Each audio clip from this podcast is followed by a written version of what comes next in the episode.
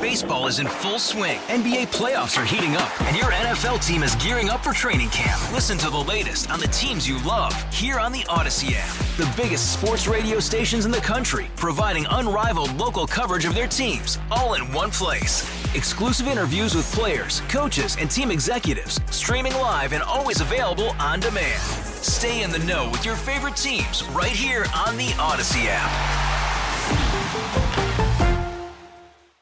You know, obviously, um, you know, this family needs to continue to feel that love. Uh, I think our that family and, and our community at large just needs to continue to have information given to us as to what can we do to carve out um, a successful transition plan, not only for Janae but for James and Francine and and that entire family when she does when she is able to get out of the hospital and come home. Uh, and there, there are folks who have unfortunately gone down this path before.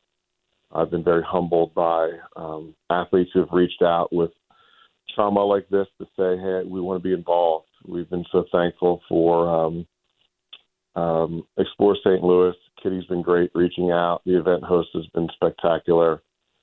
Uh, the medical community reaching out saying, hey, you know, here's going to be some things that they're going to have to process moving forward. And I think those continue outreaches to um, tip us off to what we should be prepared for, what James and Francine should be prepared for. Uh, I think that there, as a father, um, speaking for another father, there's a strong sense for justice here, and, and we do not want to get caught up in the swell of politicizing this in any way. But um, why was that young man behind the wheel of a car? Why was that young man outside of his house?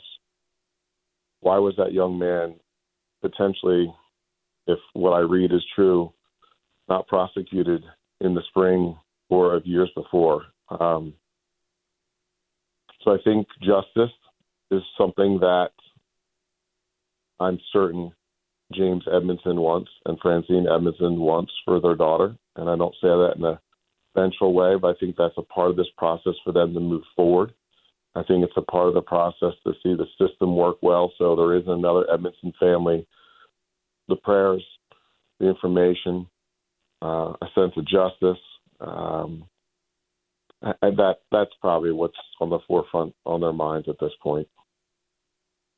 Coach, I also coach kids roughly this age, um, girls, as a matter of fact. And I was looking at your homepage for your website, and it really struck me um, the job that all of you are probably having to do to lift these young women up as they watch this happen to their teammate. Tell me a little bit about about those efforts and how you're comforting and supporting them right now.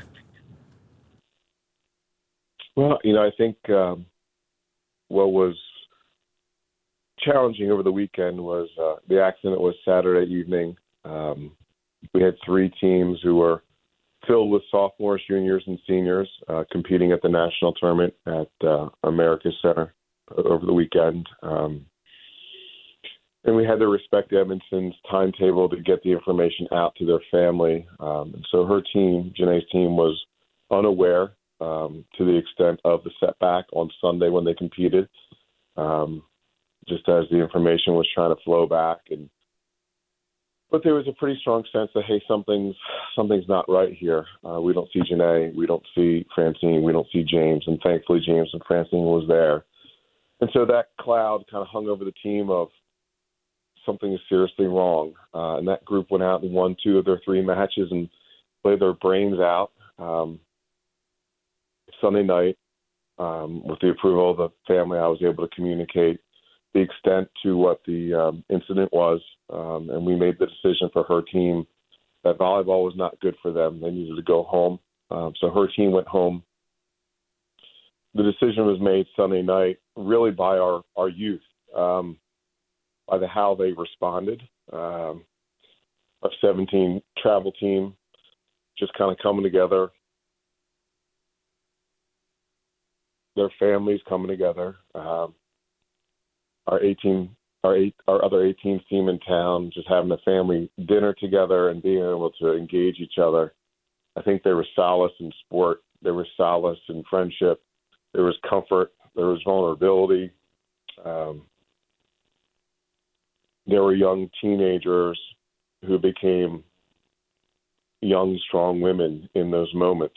Sunday night, Hey, Rob Bradford here. I have set out on a mission with my good friends at FanDuel to prove what I have known for some time baseball isn't boring. Now I have a daily podcast to prove it with some of the most notable people in the baseball world, screaming baseball isn't boring from the mountaintops or at least agreeing to come on our show. Players, managers, GMs, and yes, even the commissioner of baseball, Rob Manfred. It has been a constant wave of baseball's most powerful voices. So join the revolution, subscribe, and soak in Baseball Isn't Boring. Listen on your Odyssey app or wherever you get your podcast. You'll be glad you did.